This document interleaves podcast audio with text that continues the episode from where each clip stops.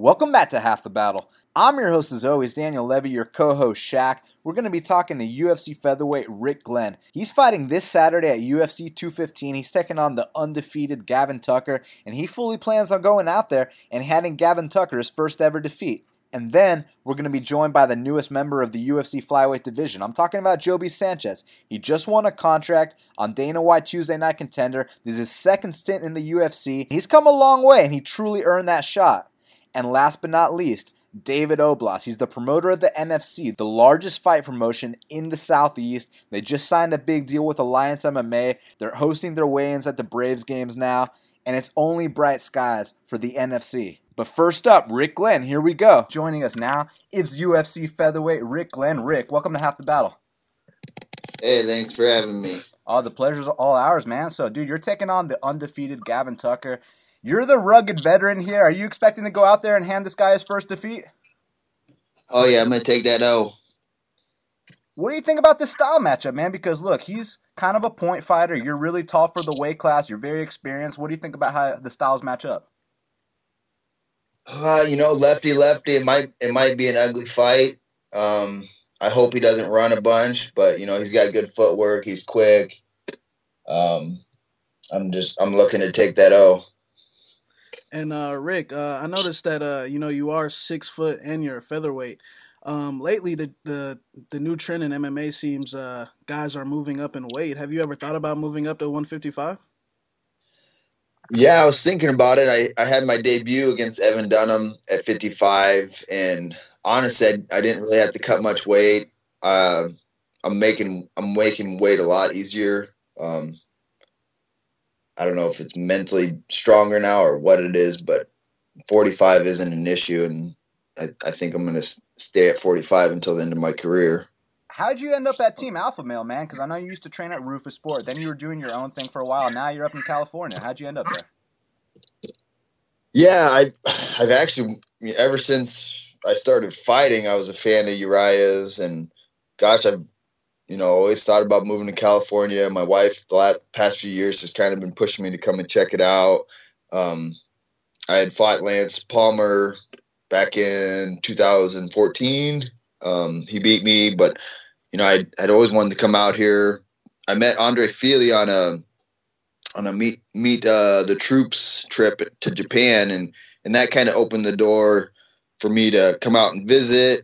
Made it a little more comfortable for me to come visit and I, I, visited for a week. It was awesome. You know, they opened the doors. They said I was welcome to come out, and then I was out here for five weeks, um, checking out places to rent, which was kind of crazy renting out out in California. You know, it's pretty competitive, and things were going fast. And luckily, we found a place, snatched it up. I ran back to Milwaukee and got our house ready to sell in two weeks, and then um, we accepted an offer on that and two days or after two days of being on the market, we closed on that like a couple weeks ago, and everything's been going good out here. It's, it's been kind of a crazy ride, but uh, yeah, we're we're super blessed to be out here. Now, Rick, you know, you are the veteran in this matchup against Gavin Tucker. And for a guy, you know, who's early in his career like him, he hasn't faced that much adversity in comparison to you. And, you know, you've been in there with guys like Georgi Karakhanyan, Lance Palmer, Evan Dunham. Do you think uh, if this fight happens to have any adversity for him, do you think you can just fully run away with it and uh, break him? I hope so. You know, but it's a fight. Um, you know, he hasn't I haven't faced him. He hasn't faced me. Everyone's different. Doesn't matter rank or whatnot. Um, you know, we're all pretty mentally tough when it comes to to that stuff. I think, and yeah, it's just uh, I don't know. It's it's pretty simple, man. I'd like it's either him or me. We get in there and we're gonna fight. Um, I don't. I don't think. I don't think there's gonna be much adversity with either one of us. Oh yeah, you think it's gonna be pretty back and forth? Do you think it's gonna be one sided or what? Yeah, I hope it's one sided. I plan I plan on you know taking him out quick. That's always always the plan.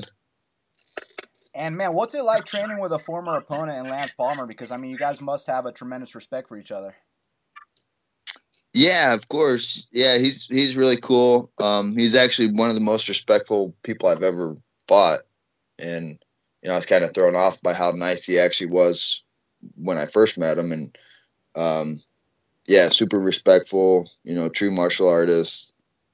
Um, it's awesome. It's awesome training with him. You know, we're we're gonna help each other, um, and that's that's what I wanted to do when I moved out here, or when I came and trained out here. I I don't want to just do my camps out here. I, I wouldn't feel like I was a part of Team Alpha Male if I just did my camps out here, which you know I, I could have easily done it, but I want to be a part of the team and help the other guys. So you know I had, I had to move out here. I didn't I didn't want to just do my camps and you know not be a part of the team. How's the weight coming along for this fight? The weight? Yes, sir. I'm keeping it on. It's not coming off yet. you feeling good though? Yeah, I'm feeling great, man. It's it's crazy. I love it out here. Good weather, good people, drinking lots of water. When I first moved out here, I was drinking um, anywhere from two to three gallons of water a day training. Man, it's such a contrast from Milwaukee. You know, over there it's snowing, it's cold as hell. I mean, do you like uh, sunny California? Yeah, we actually we actually got caught in some cold weather yesterday. We went on a hike. Um, we had a friend come up, and we went on a hike. It's about an hour or so away, so we're we're within snow. Like there's snow within an hour from us, and high elevation mountains. We've been going on a bunch of hikes, and we got uh, we got caught in a hailstorm, and it was freezing rain, and you know we're like luckily found a little bush to hide under, but we still got drenched and it was freezing. So there is, it is nice, you know, within an hour we can go up and, and see some snow and mountains and cool rivers and waterfalls and stuff. Rick, you know, I've always thought that Justin Buchholz was one of the most underrated uh, coaches in the MMA game. And uh, have you been working with him for this fight? Um, a little bit. You know, he just got back. He was gone for it's like back to back six weeks for um, fight weeks with different fighters. So he's he's had a pretty crazy summer. I haven't seen him too much, um, and luckily I have been working with um, a coach quite a bit, Owen Carr, and you know they're on the same page with things I need to be working on. Um, but yeah, I I enjoy working with Justin. He's who I had originally contacted. Um, you know, he's their head coach. Like we had contacted him about getting the okay for me to come out and visit in the first place with Alpha Male, and he said I was welcome, and everyone was pretty welcome. So I, you know, jumped in. Now, look, we've been watching you for years. What's your favorite kind of fight to compete in? Do you like those back and forth wars, kind of like you had with Evan Dunham? Do you like the one-sided domination? Do you like making someone tap to strikes like you did to Johnny Case? What's your favorite way to compete inside the octagon? Uh, I I like to dominate, man. I I don't want to get hit. I don't want to take damage. It happens sometimes. It sucks. You know, I'm not I'm not taking damage in, in practice, so I I do get my ass kicked here and there, of course. Um, you know, with all the great teammates I have at Alpha Male, but no, I don't want to. I don't want to get.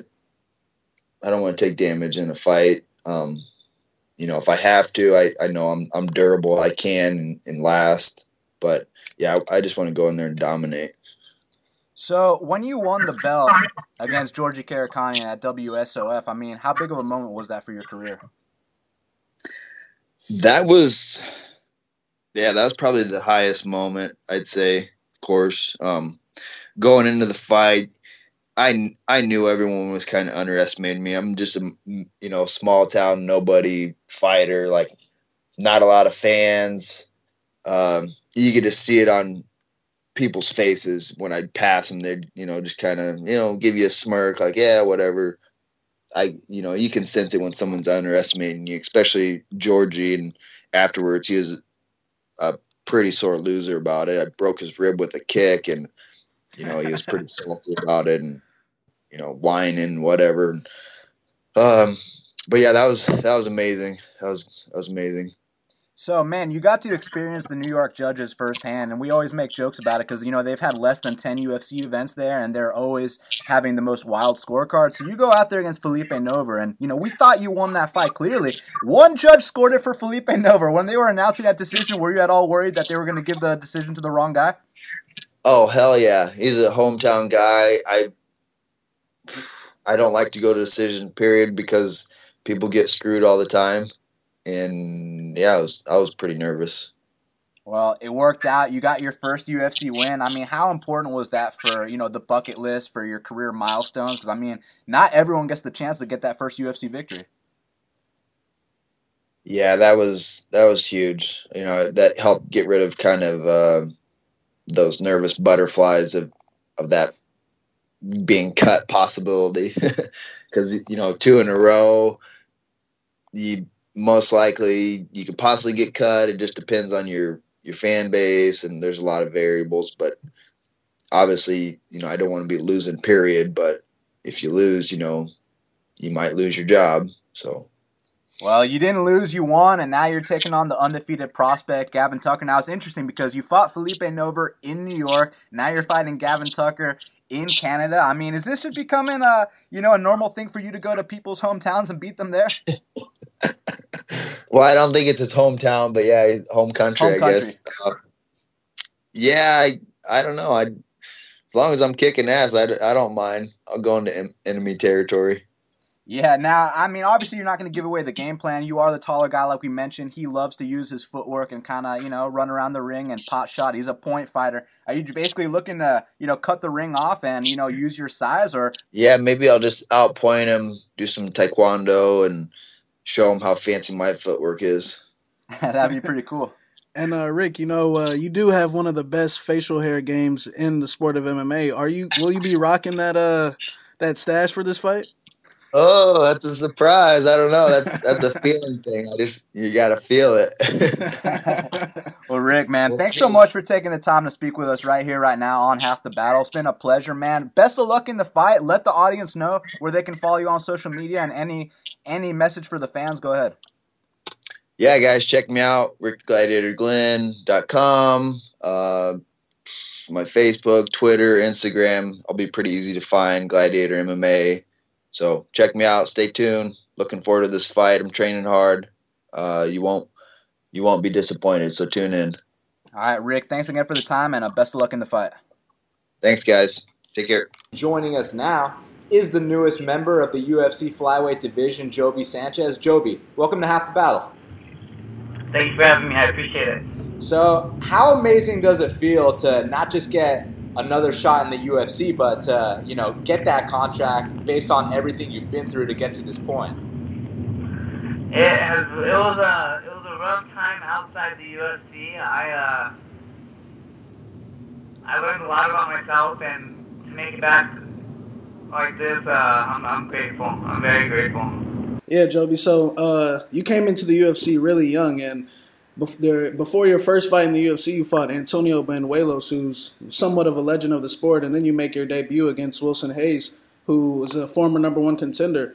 Uh, what was your mindset going into those fights at such a young age? And did you take anything? The fact that you know you rocked Wilson Reis in the first round and you almost had him out of there. Um, that, how has your mindset changed?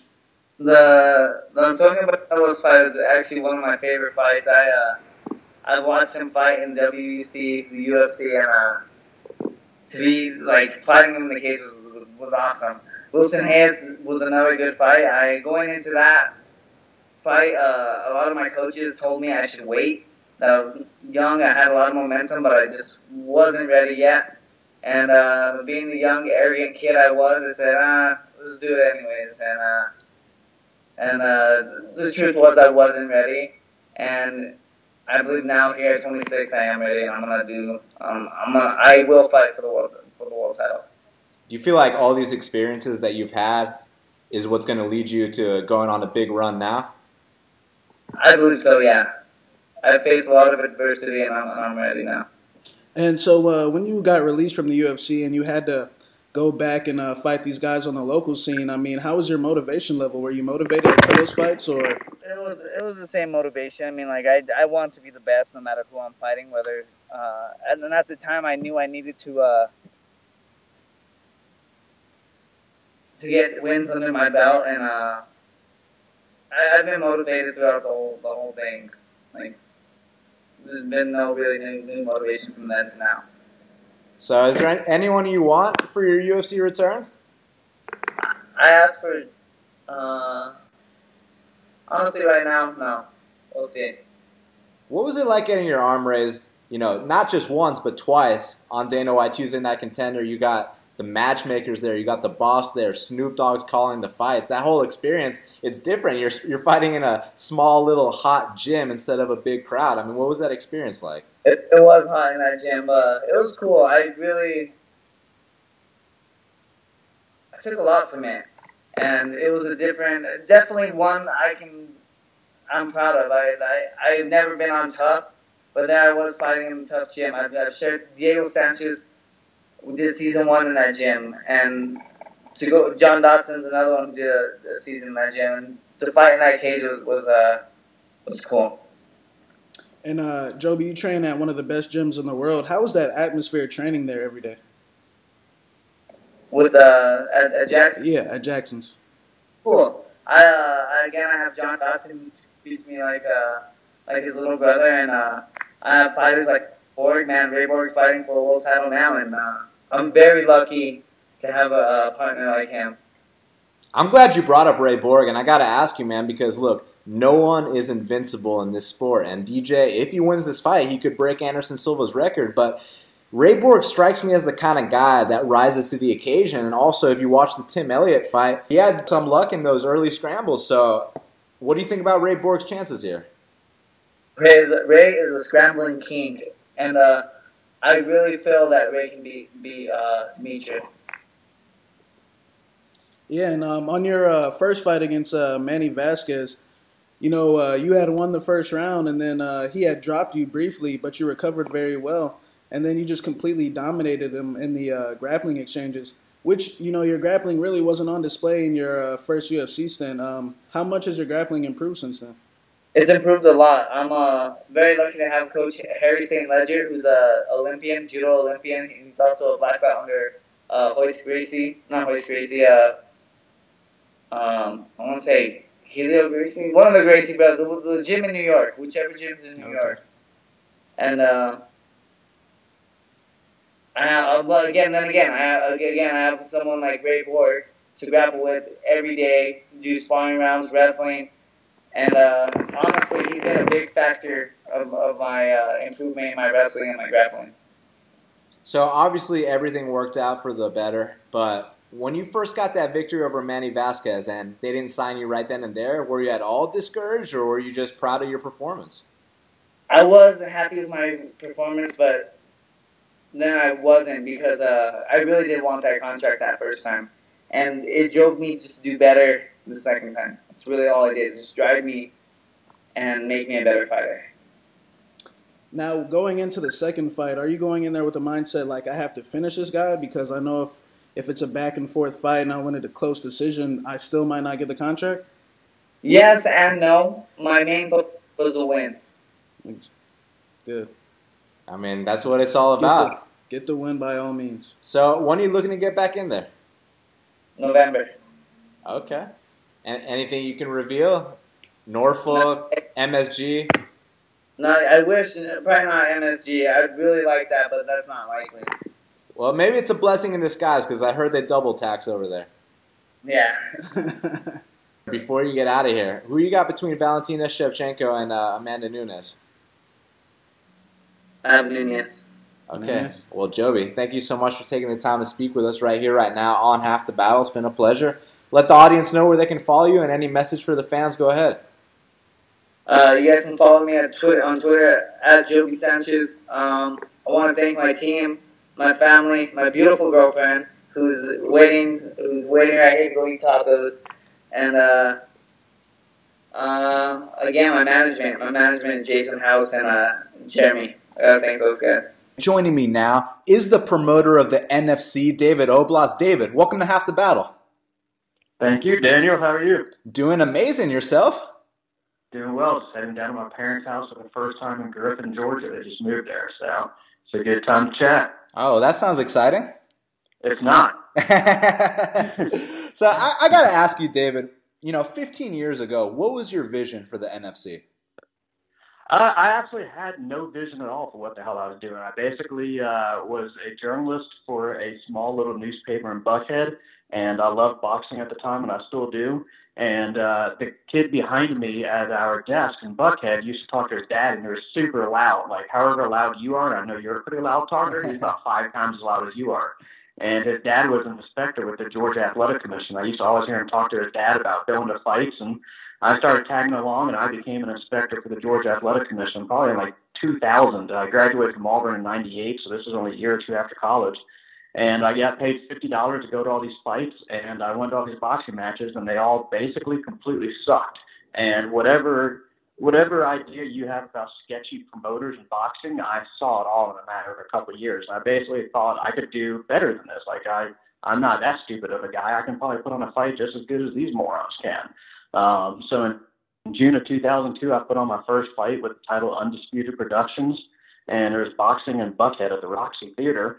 And uh, had a good friend of mine, O'Neal Bell, be the main event. O'Neal went on to be the cruiserweight champion of the world and two-time Showtime Fighter of the Year and he was my main event, and he helped me put together the show, and uh, it didn't suck. It did well, and uh, I did a second show and a third show and a fourth show, and I just kept going. At some point in time, transitioned to MMA and changed the name from Undisputed Productions to NFC. Um, so yeah, that's kind of long and short of it. So day one, I had absolutely no idea what the hell I was doing. And that was 15 years ago. The sport has evolved so much since then. What's the vision for the NFC now? Well, now actually, after 15 years, um, you know, my there's this company called Alliance MMA I talked to about a year, year and a half ago. Mick Maynard from uh, Legacy at the time brought me into the fold. Um, they made me an offer to purchase the NFC a little over a year ago. Um, I said no, thank you to the offer, and I went on.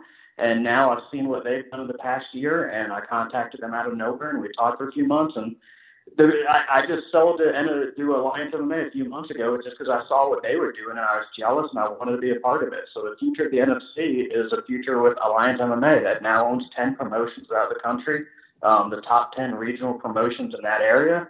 They also own a company called Cage Tix, which is like Ticketmaster. It sells tickets online. And then they also own a company called Sucker Punch Entertainment, which is Brian Butler and Brian Hamper's uh, management company that manage a lot of fighters. So the future is all of us packed into one company together, helping each other and helping each other grow. So it's the first time in history that I or any other promotions haven't been against one another. We've actually been for one another. We meet quarterly, we talk daily, and we try to share ideas with each other to grow our promotion. So this past weekend, I took three of my people to uh, beat three fights in Memphis. Uh, we helped out that promoter. Uh, Nick Carmeyer is the first time we've been there. He's been to my show a couple times now and uh, I'm going to try to work closely with him to uh, get our shows more in group with each other since we're so close in area. Um, so it's just it, it's pretty awesome. That's the way that fighters, and we're also going to start offering four fight deals to guys because our goal with Alliance MMA is to get guys into the UFC. The more guys we get in the UFC, the more feather in a cap it is for us here. So our goal is to get as many fighters to the next level. So we're going to start offering four fight deals to a lot of fighters that can not only fight for the NFC, but this is the best part. They can fight for any of the promotions in the Alliance MMA banner. Um, so there's 10 different promotions. We're about to buy two more right now. And it offers a guy just using, for example, uh, you know, Dave Vidgate, for example. Dave can now sign a four fight deal where he doesn't have to worry about his next three fights, where will they be, for what money there be.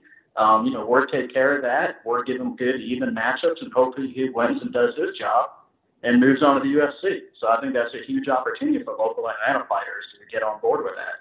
Well, it sounds like that partnership with Alliance is a home run then. It is. I think it's a home run for them. It's a home run for all the local promoters, and uh, it really gives us an avenue to showcase our fighters and a group of people working on our best behalf as well that I haven't been able to do in the past. You know, I've just been a one man operation for the last 15 years. Uh, luckily with a lot of help from a lot of people that care about me and care about the promotion. Um, but you know, if I ever got sick one day, if I died, if anything happens to me, the NFC goes bye bye. You know, now this is a way if something happens to me, the NFC is still there in Atlanta. You know, hopefully for a much longer time. It benefits the fighters, the fans, the gyms, the trainers. Um, So I think it's a huge deal for everybody. So, what kind of advice would you give to young entrepreneurs, not necessarily fight promoters, but anyone that's trying to, you know, start something from scratch on their own and make it big? Um, I'd say basically work your ass off. I mean, find something you love doing, you enjoy doing, where it's not like work. I know everyone else says that, but then don't be afraid to work your ass off. I mean, luckily, I'm in a field that I love doing. I love the people around me. I love the people I work with, and it's been that way for 15 years. But you know, any fight I do, and you can ask anyone around me, they'll always say I'm the first one that weigh-ins. I'm the last one to leave weigh-ins. I'm the first one at the venue at 8 a.m. the day of. You know, once everyone leaves at midnight, you know, I'm there till the cage is done going away at two, three, four in the morning sometimes. Um, you know, it's Regina's boyfriend or husband Chris that takes the cage away with some guys, and you know they'll be the first to tell you I don't leave till they're they're done at 3 a.m. And you know it's been that way for 15 years, and you know I'm 41 years old now. I'm not a young dude anymore, um, but I try. I've always tried to be a workaholic. That's what is instilled to me from the beginning, and I think anyone starting their own company, don't be afraid to work your ass off because you're going to have to 24/7 really. Now, when you first got into the fight game, was it 15 years ago when you were an inspector, or was it even before that? I did my first fight June 26, 2002, so that's a little bit over 15 years ago. And then um, I started with the Athletic Commission in 2000, so I've been involved in the sport for a little over 17 years now.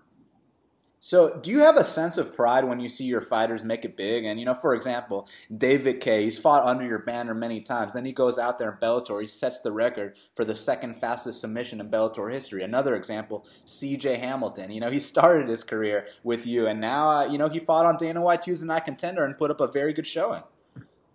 Yeah, I mean, absolutely. I think that's uh, I think that's something that everyone associated with the NFC takes pride with. From me to Jesse Wavell to Charlene Dixon to Jose Santiago to you know even Nate Mann who's with us at B3 this weekend to Regina who does the gloves and you know other people. We all know the fighters that come through and the fighters might hate me at times. They might hate Jesse at times, but we try to push them into tougher matchups that they might not like. But the point is, if they win that matchup, it opens up doors for them. You know, if you keep fighting the same 0 and 2 guys and 0 and 3 guys and 1 and 5 guys, eh, you know, it absolutely does no point to you. All it is is bullying. You're bullying against a guy that you should beat, and it absolutely accomplishes nothing, and it's not going to get you to the next level. You know, if we can get a guy to UFC or Bellator, I think that's cool as hell. And one thing with Alliance, we had to send Burt Watson the name of every fighter and how many we've sent to the UFC. And NFC had sent, I think, the number two or number three list of promotions of all of ours, uh, the number of guys to the UFC and Bellator. I think I was number two or number three amongst all 10 of us. Um, so that's pretty damn cool because I didn't know we were that high in the number of people we've sent. It's something like 50 or 60 fighters that have gone through us to the UFC and Bellator combined. And it's pretty cool that we help fighters accomplish their goal.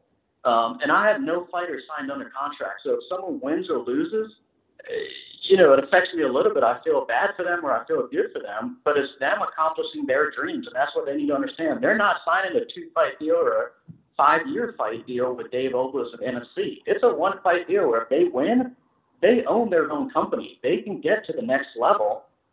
And that's why we try to push them into fights that they might not like at the time. But if they win those fights, you know, they can become the next Forrest Griffin from Atlanta. Well, now, David, obviously you know firsthand there's so many egos in the fight game. How do you put your foot down when fighters try to pick and choose their fights?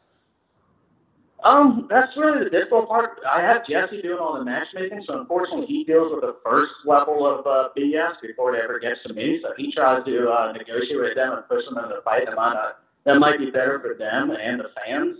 Um, you know, no one wants to see Daniel Levy beat up a guy in North Carolina or South Carolina or Tennessee every time sooner or later when Daniel Levy is winning a few fights, you want to see Daniel Levy versus the guy from X3 Sports or the guy from Team Octopus or the guy from ATT. Like, as Daniel Levy's going up that ladder and someone else is going up that ladder, you want to see them go off on each other at some point in time.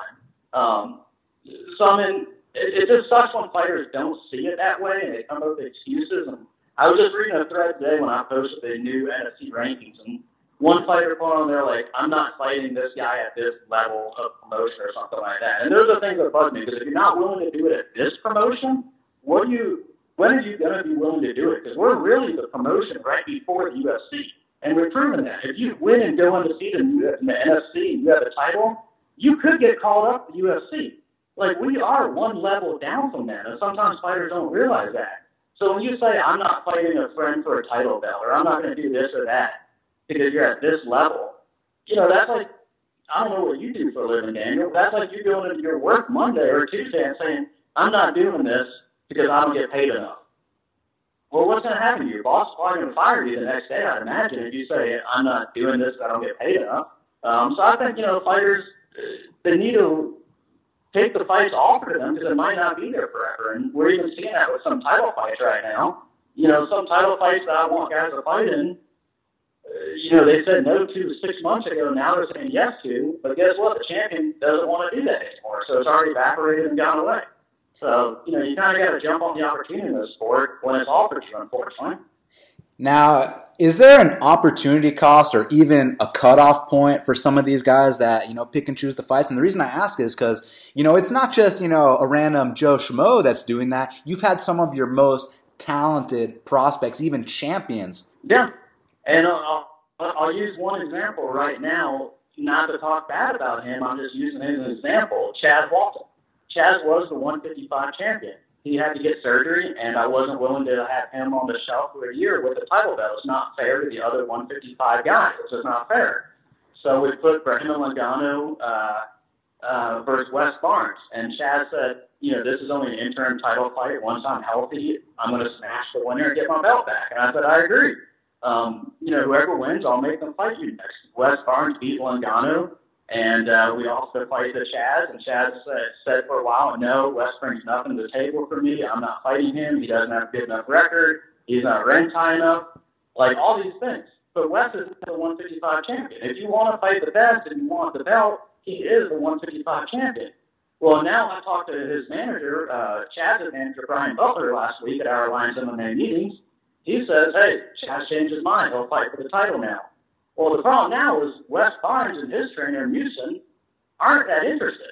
They're looking at him versus other 155 guys that are bigger names than Chaz, better records than Chaz, and simply they think if they beat that guy, it can get them to the UFC quicker.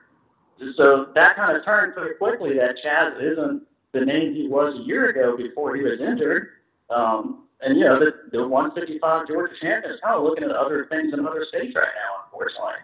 Um, so that's an example of how quick things can turn. And I'm not talking negative about Chaz. I'm not talking negative about Wes. I'm just simply saying that's how things change overnight. Oh yeah, you know the sport doesn't change by the year or by the month; it changes by the day. But since you brought up Chaz, I have to ask you. Look, this is one of the most talented guys we've ever seen come out of Georgia. I mean, seven and zero as an amateur, five and zero as a pro with five first round finishes.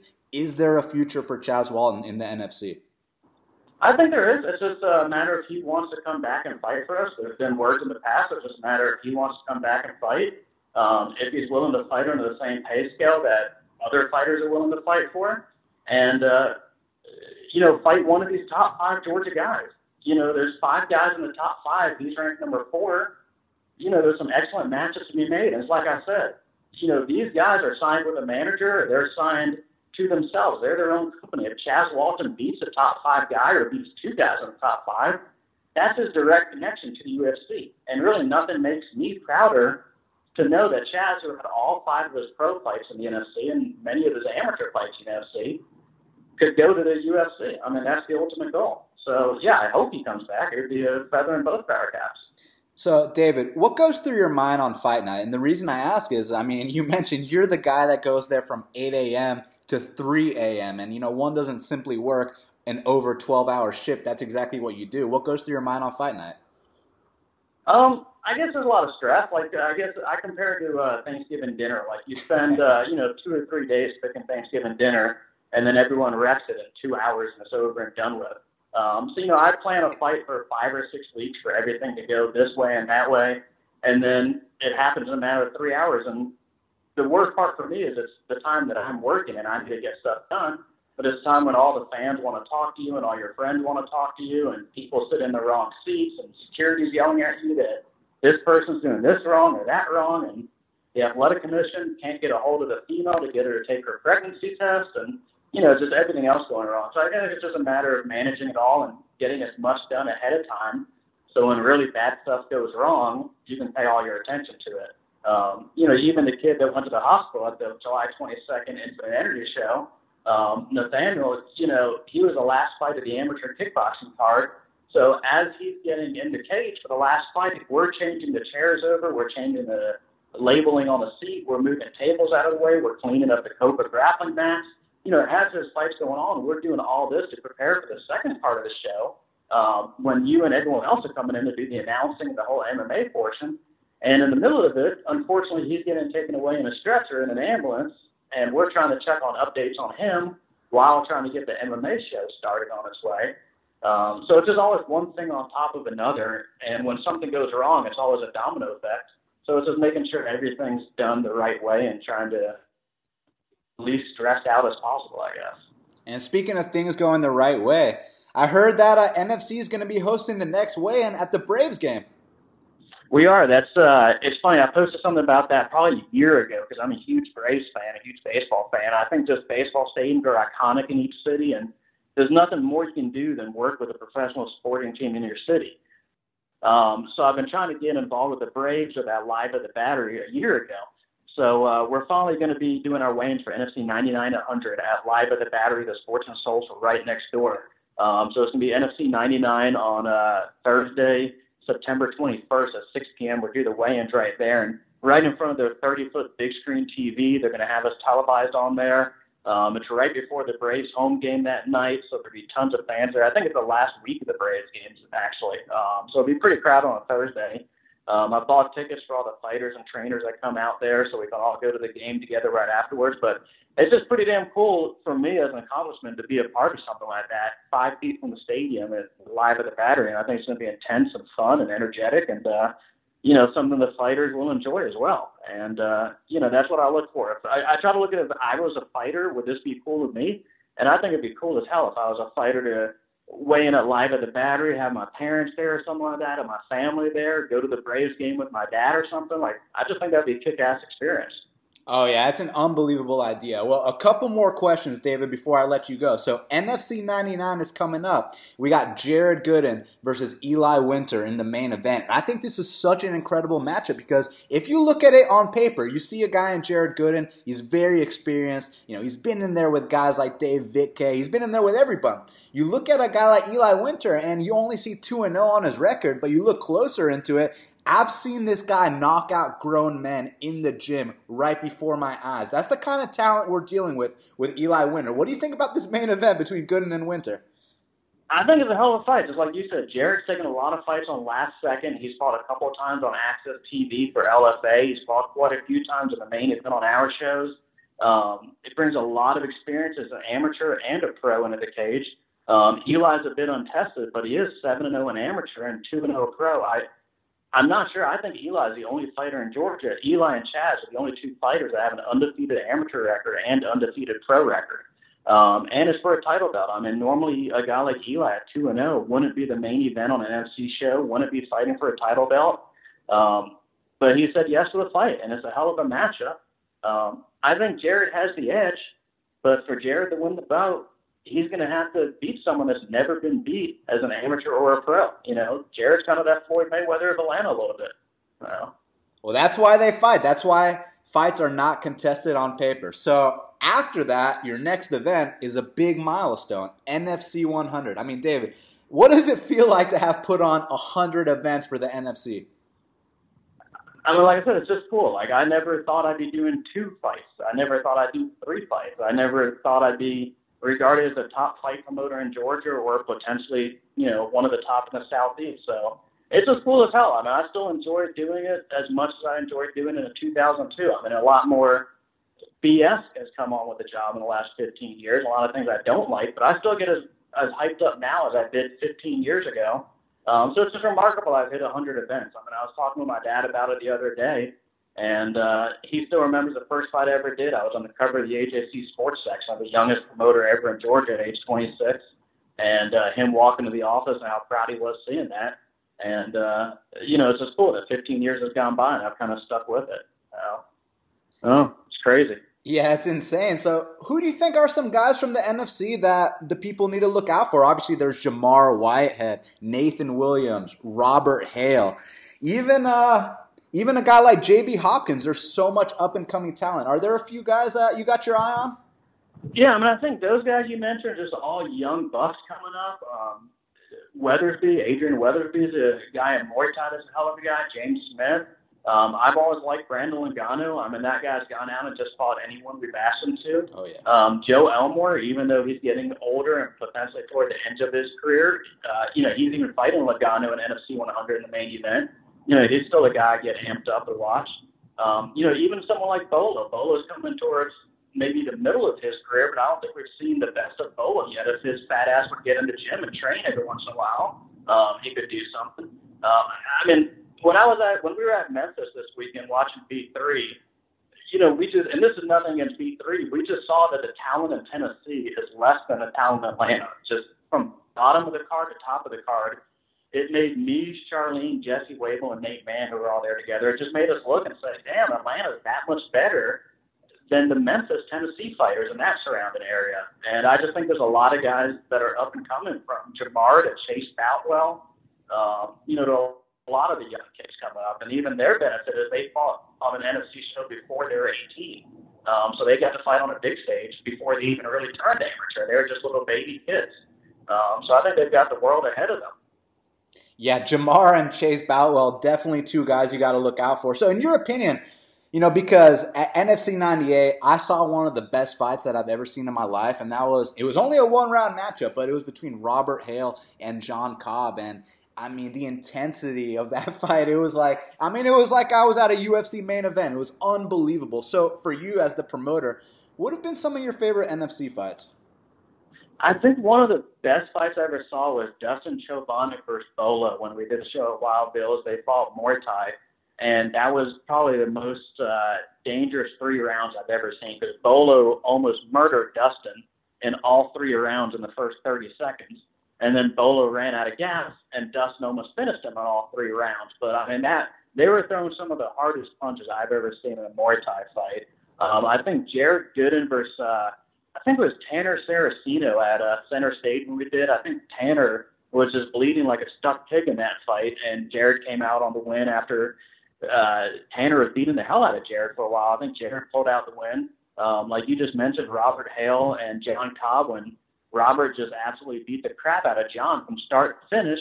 If you don't count those five seconds at the finish when John Cobb, you know, got the submission on it. Um, I'm trying to think even Maria Olova versus uh, the girl from South Carolina, Anna Crutchfield. I mean, everyone said Anna was, you know, the next Laila Ali, the next Holly Holm, and Maria was just an old lady coming in for that fight, and Maria ended up upsetting her that night um, in a back and forth five round fight, and Maria took it.